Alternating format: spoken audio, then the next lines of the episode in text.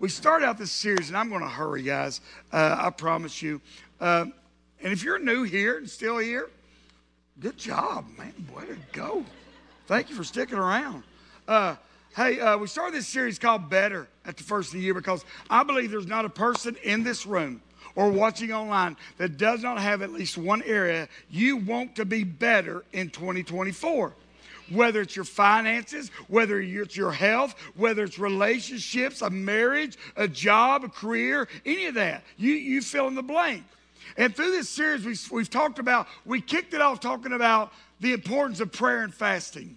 And you want it better?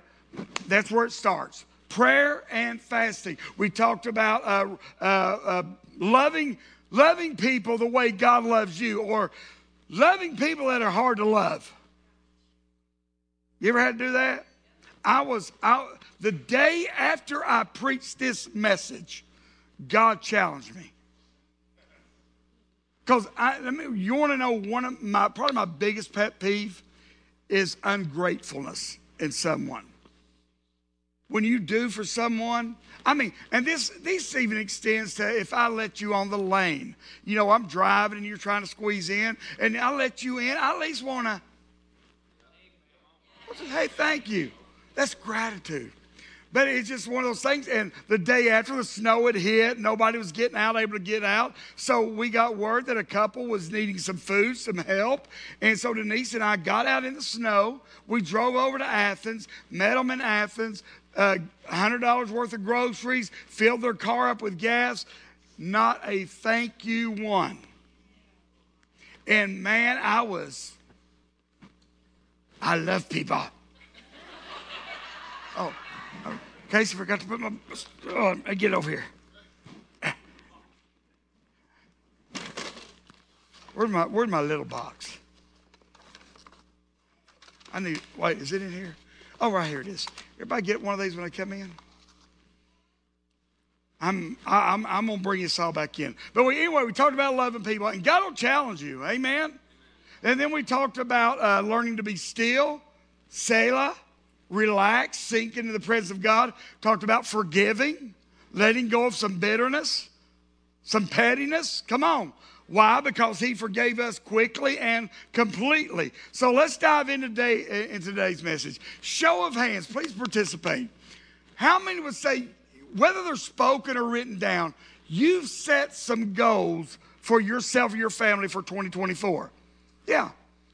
There, listen, there's nothing, I'm not going to say I've got you. No, we all should have goals. Uh, I, have got some goals. Uh, our pastors, I, I told our pastors at the first of the year, I want you to email me your three month goals, what you'd like to see happening in your ministry by the end of March. And then I want to know what are your plans to get there.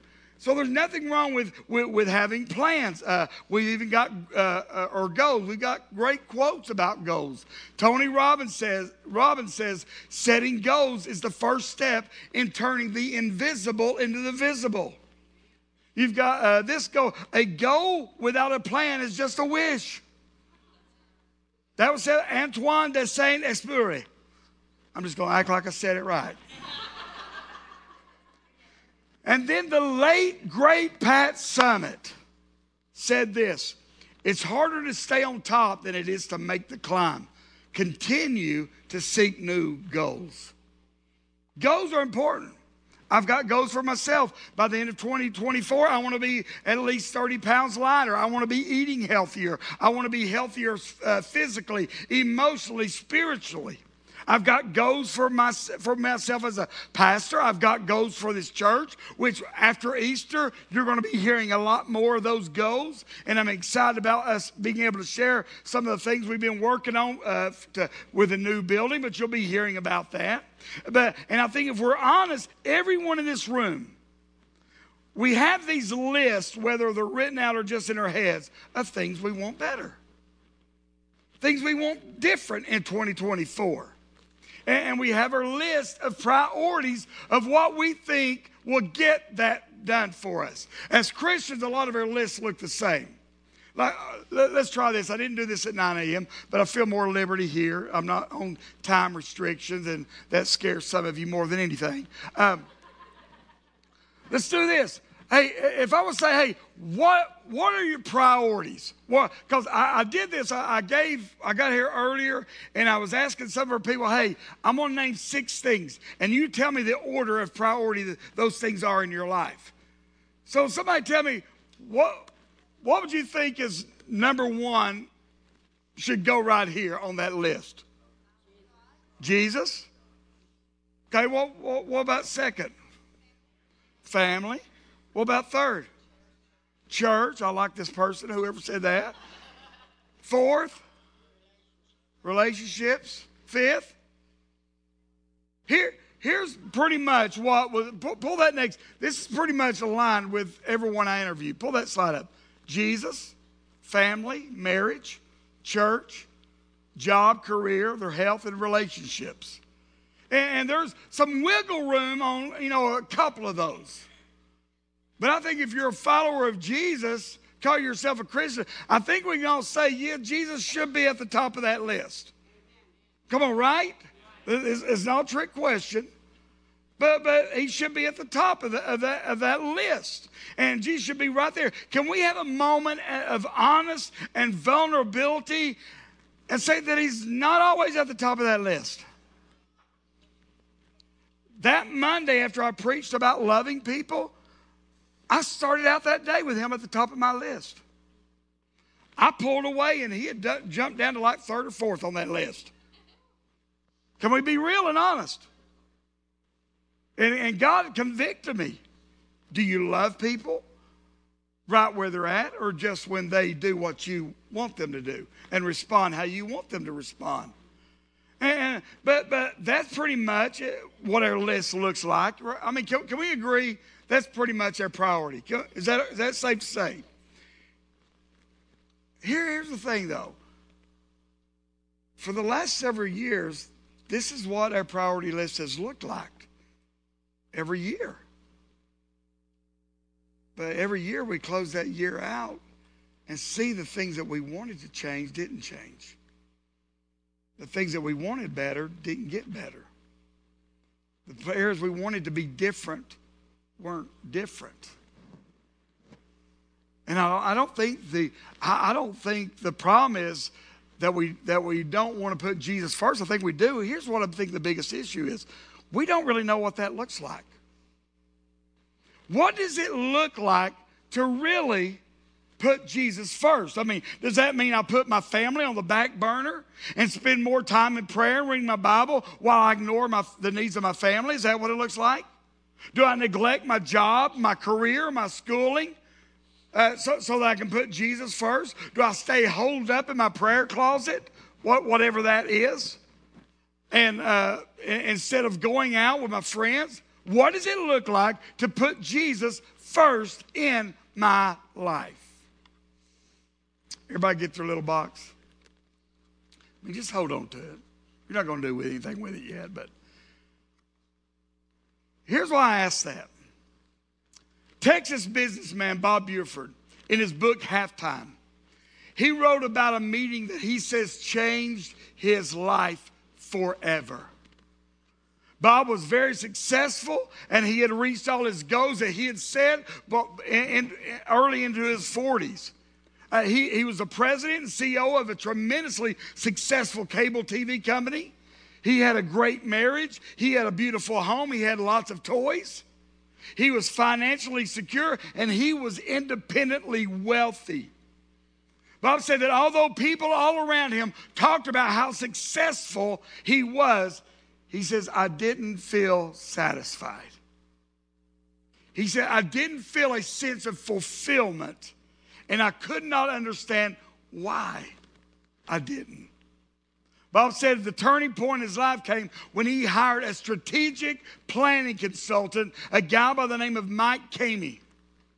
He invited Mike to come and spend a few days with him and his wife Linda. And he said this Mike wasn't even a believer, he didn't even believe in God. But Bob hired him to come out and help him draw up a strategic plan for his life.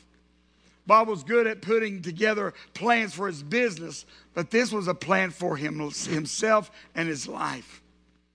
Bob spent a few days with Kami laying out his dreams, his desires, a list of his perceived strengths and weaknesses, his profession of faith, projects started and have started, things to do, things to abandon, goals in his business. Then he looked at Kami and said, So what about it? What should I do? How can I be the most useful? How can I make the rest of my life count? Where should I invest my talents, my time, my treasure? What are the values that give purpose to my life? What is the overarching vision that shapes me, who I am, who, where, where I am, where, where am I going? How do I get there? Bob Rice at the turning point came when Mike Kami took out a sheet of paper, drew a box on it and ask him one simple question What's in the box? Michael looked at Bob and said, Bob, this, bo- this box represents your life, it represents you. Imagine a box in which you place your greatest treasure. What is the most important thing in your life? What will be the defining purpose of your life? Bob, what goes in the box? Bob writes that this non believer looks at me, a believing businessman, and says this I've talked with you long enough to know that it's either money or Jesus. And if you can tell me which one it is, I can tell you the strategic planning implications of that choice. But if you can't tell me, you're going to constantly oscillate between those two values and you will always be confused.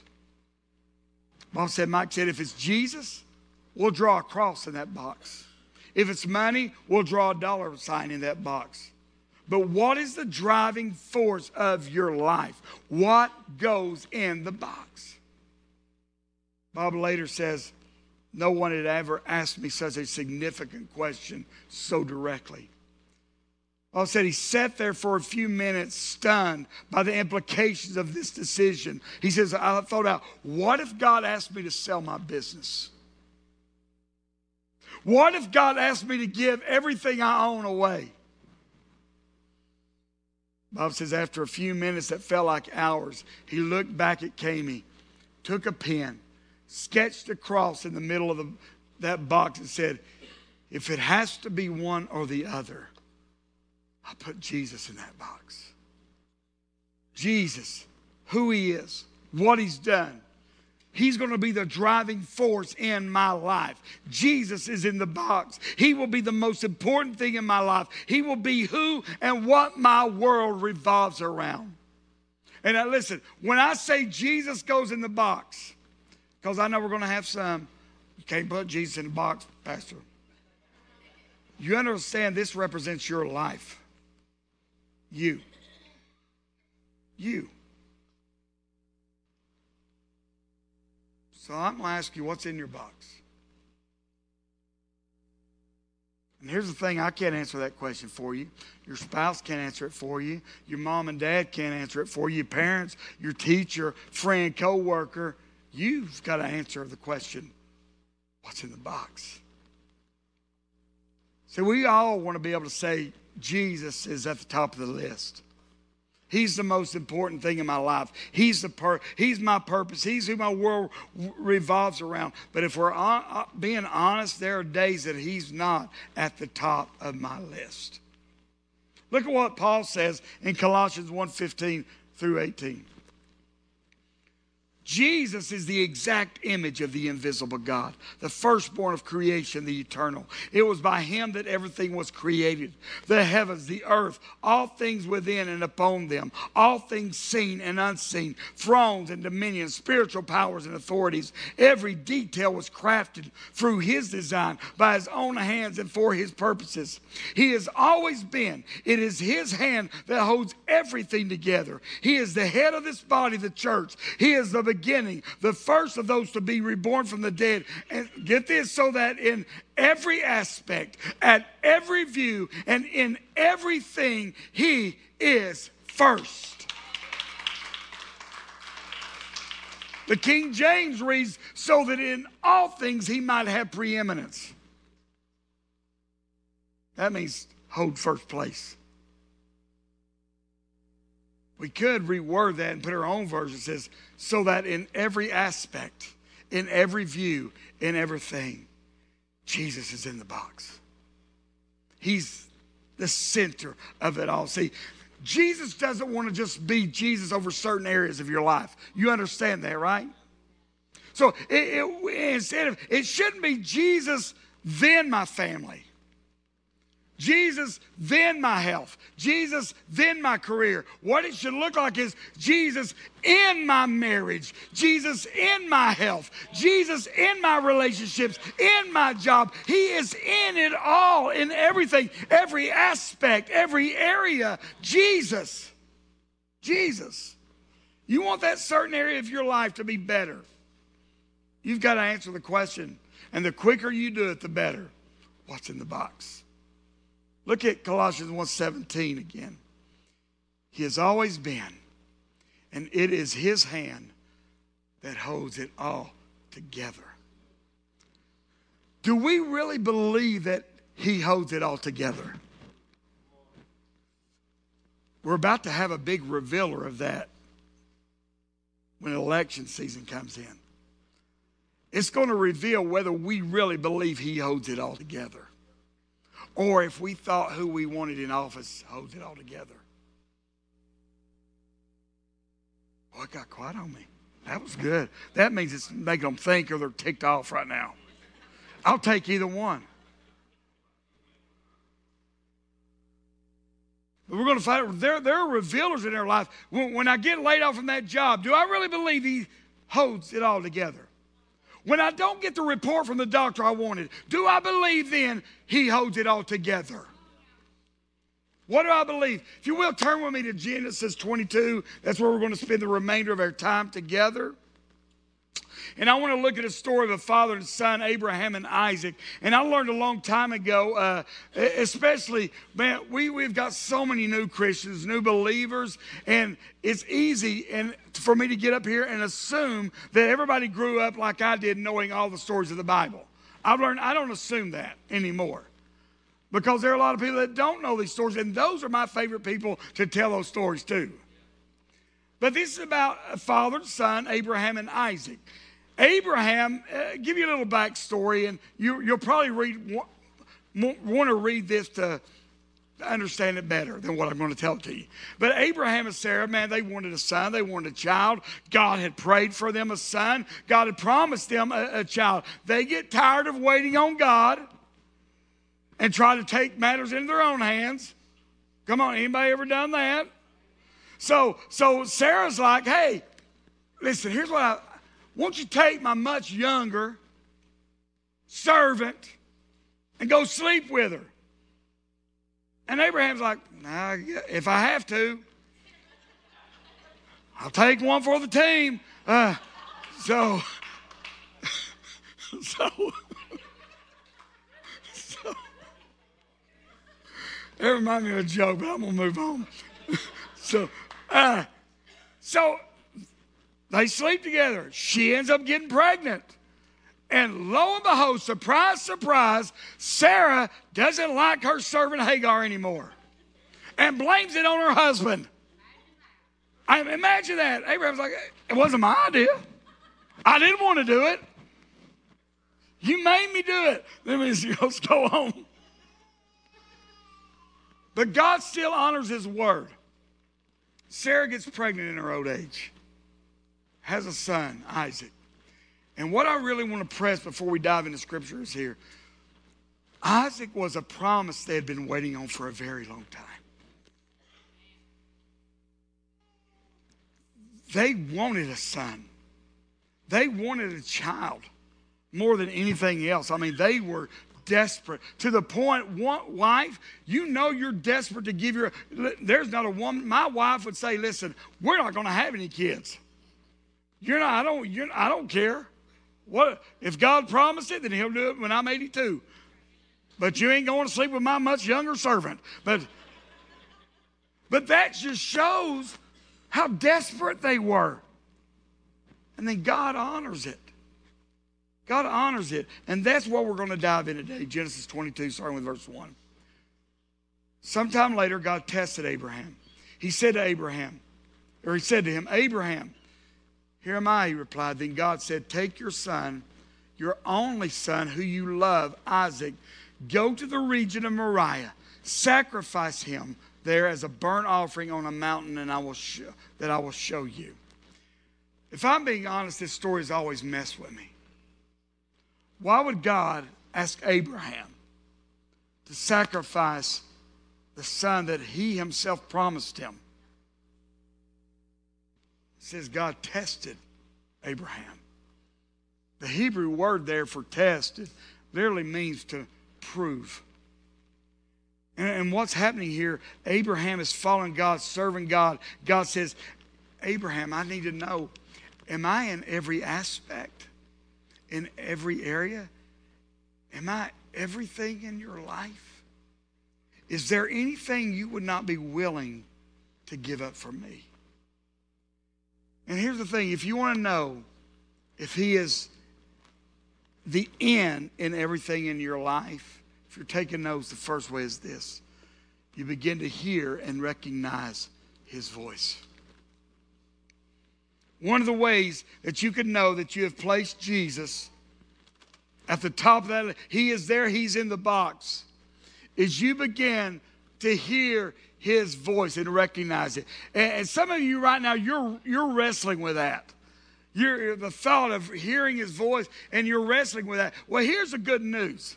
If you're wrestling with it, you got to be close to be able to wrestle. You can't wrestle something far off. So you're in close proximity. Keep wrestling. Keep going there. But you begin to hear, recognize his voice. Abraham. Anybody think that this is the word that Abraham wanted to hear from God. Come on. That God, God, I hear you, God. Anybody think that's not what he wanted to hear? And that's where some of you are, I believe. Some of you, you've heard God speak about certain things in your life, certain relationships, certain aspects of your life. But God didn't say what you wanted to hear him say. And so you've kind of just brushed it off. It's almost like, God, I, I don't mind doing this, but that, I, don't mind serving here or there. I don't mind, I don't mind giving when it's in the budget, but why would you ask me to do this? You ever, parents, be honest. Because, man, the 9 a.m. made me feel like a horrible parent. Parents, have you ever told your kids something to do knowing they did not want to do it, but you knew that, so that's pretty much why you told them to do it?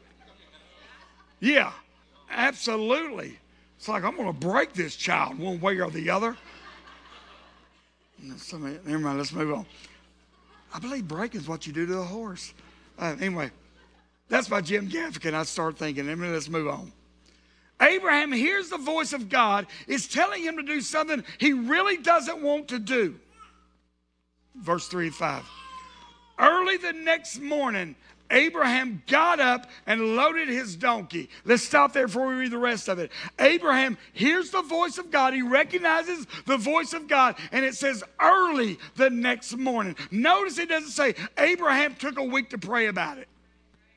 Abraham took time to ponder on it.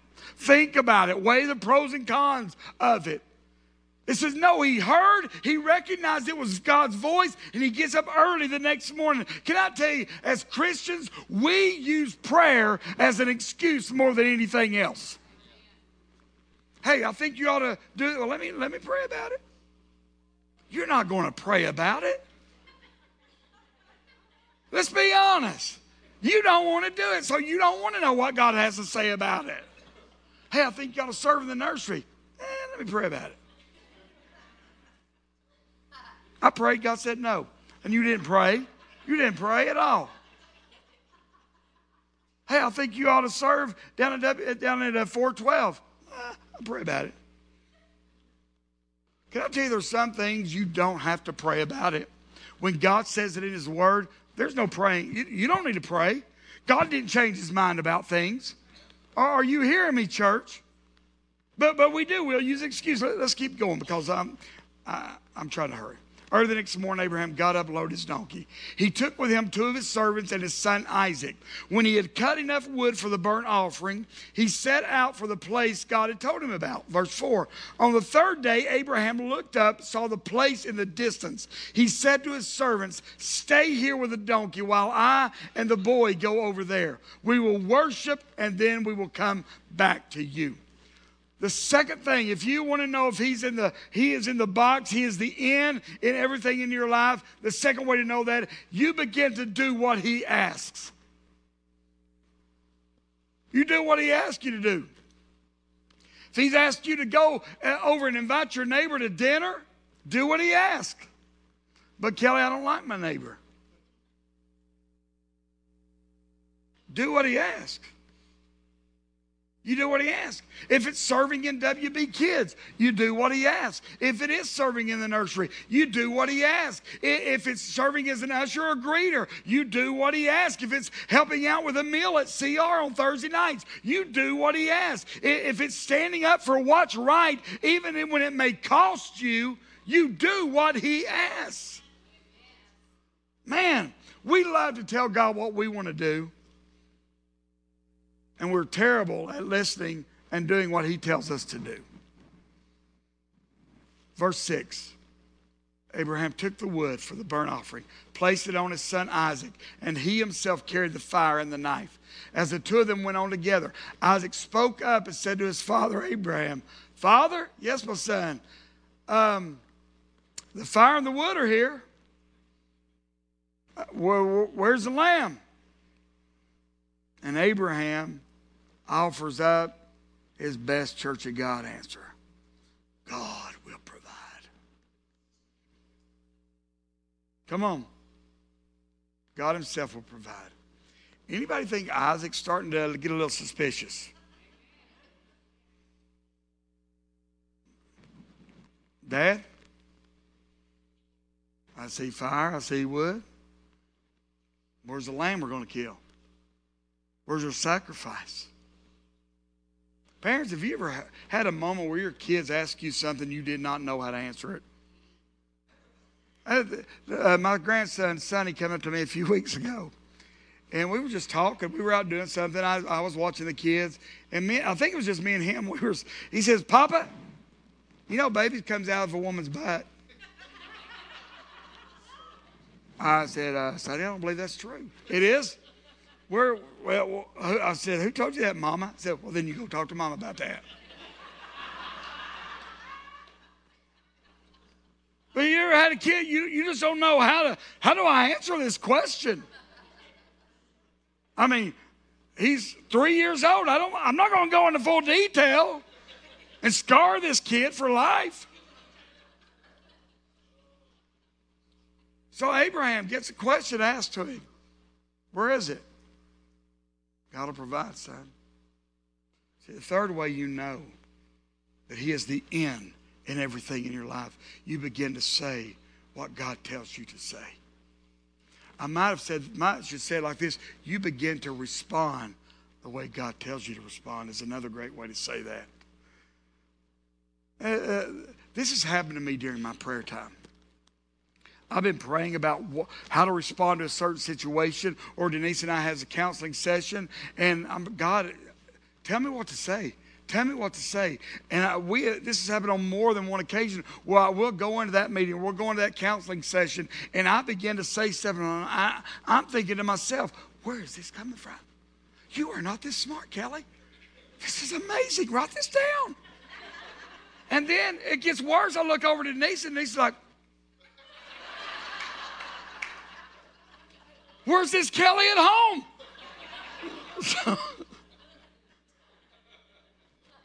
and I've had people that God has sent and have spoken over me in my life.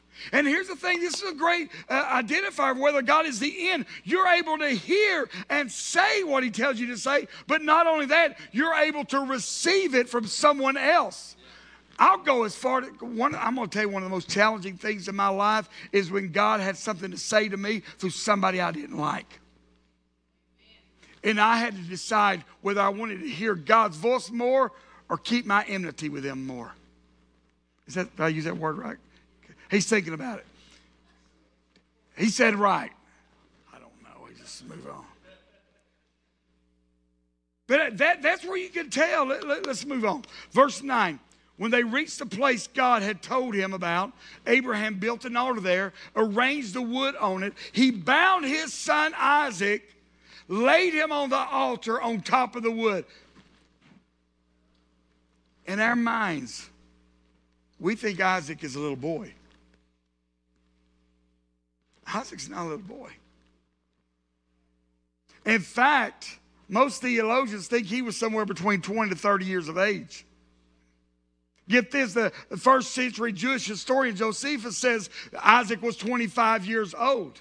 And while no one can uh, definitely identify or, or, tell what his age was, most say he was between 20 and 30 years old. And I say this, here's why I'm bringing that up because Abraham was a very old man. So the thought that he could wrestle a 20 to 30 year old grown man and make him do anything Isaac. Dads, listen to me on this. How much faith did Isaac have to have in his dad? What kind of life did Abraham live before his son that Isaac would say, Dad, I don't like this, but if you tell me this is what God said to do, let's do it. Dads, listen, I want to live that kind of life. I want to be that kind of dad where my kids may say, Dad, this sounds crazy, but if you're, I've watched you enough to know that if you believe, if God tells you to do it, I believe it. Dads, that's not just limited to you moms. Live that kind of life. So Isaac was a willing participant. Isaac pretty much had to put himself up on the altar. And Isaac was like, Dad, man, I really don't like this. And this was not where Abraham would say, This is going to hurt me more than it's going to hurt you. Because uh, I said, I don't think so, Dad. I don't think a knife through my heart is going to hurt you more than it is me. But Isaac's like, Yeah, let's go, Dad. Let's do it. Here's the fourth thing when you're, he's the end you begin to surround yourself with the right people. People that will motivate you and push you to do the things that you know. I, I told my wife the, the, other day, we were talking about for something. I said, You know what? I said, I want to know my, I, I want friends, and I believe I've got them. And that'll, that'll fight for me. They'll fight first and ask questions later. Like they see I'm in a scrap, they don't need to know what it's about. They're just going to show up and help. Now, later they may say, What was that about? And I'll tell them, I fought for that. But I want those kind of friends. I want the kind of friends that'll show up and also say, Hey, Kelly, this is not worth it. Come on. But I also need those friends that are willing to get dirty and go toe to toe with whatever I'm fighting against. We need people, the right people in our life that'll speak truth to us, that'll speak love to us, that'll kick our butts at one time and then help us kick others at another time. We need those people in our life. Maybe this is the year. Listen, man, this is for some. I feel it stronger now than I did nine. Some of you need to set boundaries for some people in your life. If they are not pushing you toward Christ, if they are not motivating you to grow in Christ, you may want to reconfigure that relationship. If every time you're around them, you leave that feeling like the energy and life has been sucked out of you, come on. Maybe you need to cut that those relationships loose and get you some better people in your life that will fight for you, not talk about you, that'll tell, that'll talk to you and not about you. Maybe the best thing, some of you need to delete some people off your Facebook and social media feeds that'll drain. Listen, I've done it. Some of y'all are wondering right now. I've not. Listen, I don't. I don't delete them because then you get notified. I just block your content. Why? Because you're life suckers. Not everybody, not everybody. And with some of y'all wanting in my life sucker, maybe. Uh, but let's go on. but I, now you know, I blocked my brother, not Chris or Casey. especially, especially at election time, because it's draining. It's draining. Casey's like, wait till our next brother's breakfast. I'm gonna tell him. I'm, like, I'm gonna send, I'm gonna send Stephen a text. You gotta watch this message today, brother. but you need people in your life. Abraham hears the voice of God, and it's not an easy decision for him to make. But Isaac says, okay, Dad. Verse 10. Then he reached out his hand, took the knife to slay his son. But the angel of the Lord called out to him from heaven, Abraham, Abraham. Here I am, he replied.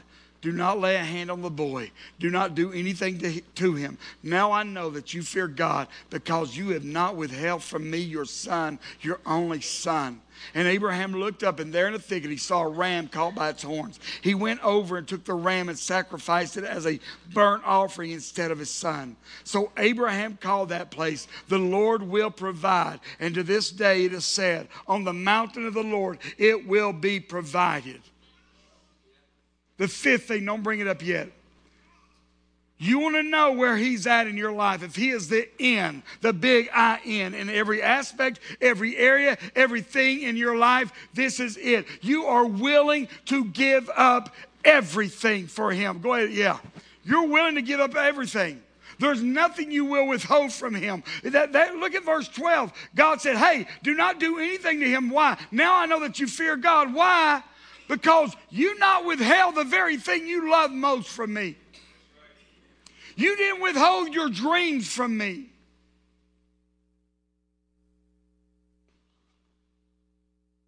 Is there anything you're holding on to? If I can get Bubba and the team to come up. Is there anything you're not willing to give up to God?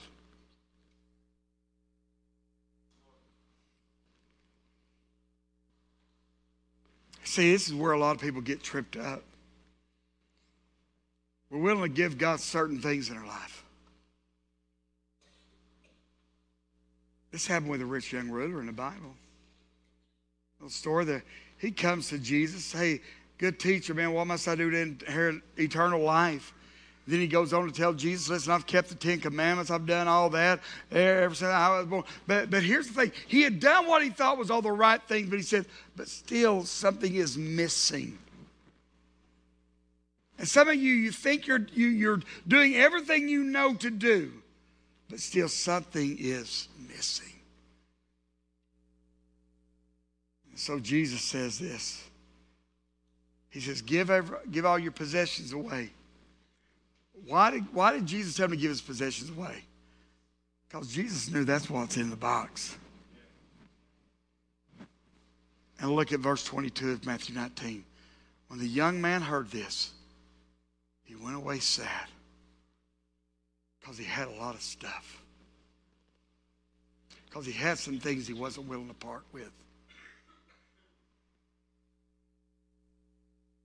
He went away sad because there were some things in his life he just wasn't willing to let go of. What's in the box? So I think we all, we've all got, Jesus is somewhere in our box. Sometimes it's hard to find him because we've got everything else in there. What's in your box? What, what is it? What is the one thing that you're you've not completely surrender to God. You keep holding on to. See, I, I told this story, and Denise and I just got back from Curacao. And we did this tour in, in a mango plantation. And before you got to the actual mango farm where you walked in, we'd walk through this beautiful area. They call it the Freedom Gate. And, and it wasn't open wide, it was just partially opened. And our guide, because we, we had a guide by ourselves because we only speak English, no other language. And there was tons of people there, and they were saying, and me and Denise had no clue what they were saying, and they saw the confused look on their face and said they need an English speaking guide. And so we had our own guide, and we walked through this. When we get to this, she says, This is the freedom gate. Here's what I want you to do. I want you to, me, stand in front of him. Now I want you to massage your shoulders. Now, anything that is not serving you well in life, anything that is not pushing you, anything that is weighing you down, we're going to shake it off before we walk through this gate. And see, the gate wasn't big enough for me to take a lot of junk through, it was just open enough where I could get through. And I feel like some of you, you want freedom. You want things to be better. And you're trying to get through that gate, but you're not willing to let go of these things that are not serving you well at all. What are you not willing to let go of? What are you holding on to? Accomplishments? Because of some accomplishments, some things you've done? Or you like the rich young ruler, you got money you're holding on to, and it goes before everything else. Oh, man. Maybe you like to judge people. Because it's easier for you to see their sin than it is to see your own sin. And it makes you feel better about yours because you're so focused on theirs. Maybe it's hobbies sports, golf, shopping. It's some things that you do in your life. Maybe it's, oh, the way you measure yourself against other people.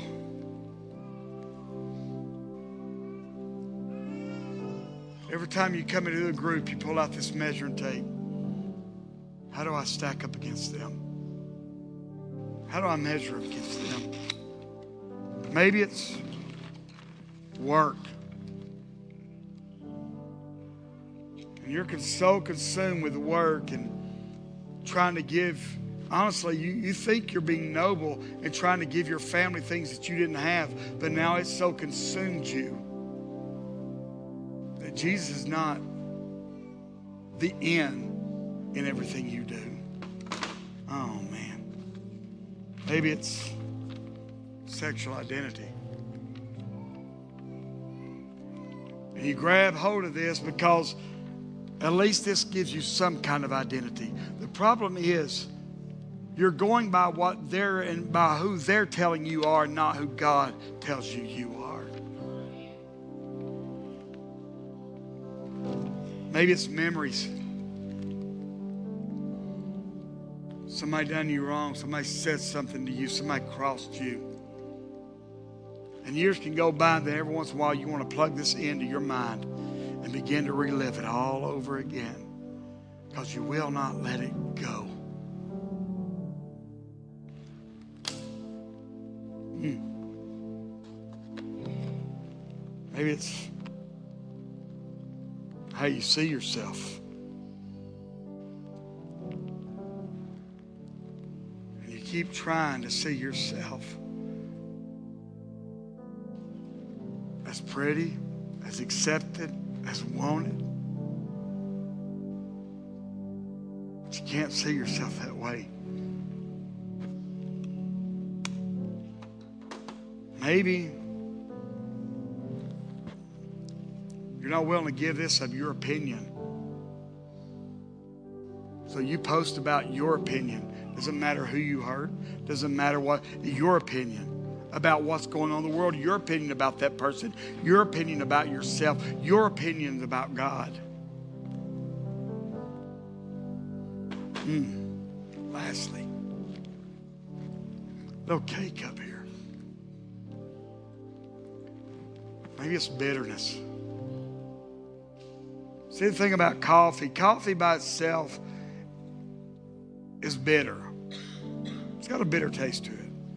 My wife will dress her coffee up to make it taste sweet. And that's what some of you have done with bitterness. You've dressed it up, you've made it look different so that you can keep drinking it, not knowing that's killing you in the process. But you refuse to let go of that bitterness because you think it's doing something to the other person. You're the one drinking it, not them. So, what's in your box, church?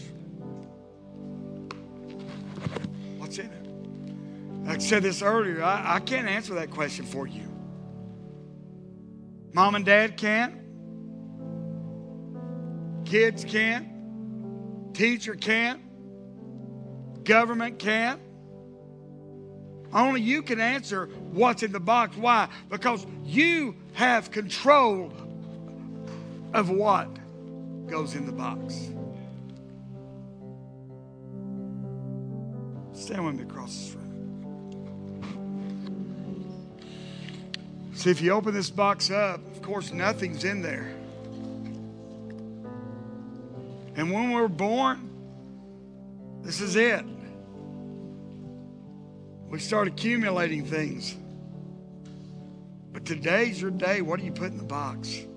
What goes in the box?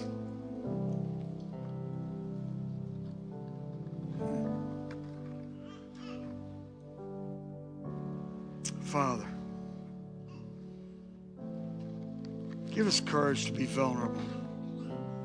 Give us courage to be honest with you and with ourselves. Heads bowed, eyes closed. If you're here today and you say, you know what, Pastor, if I'm being honest and real, there are some things I'm holding on to. Things I've not been willing to let go.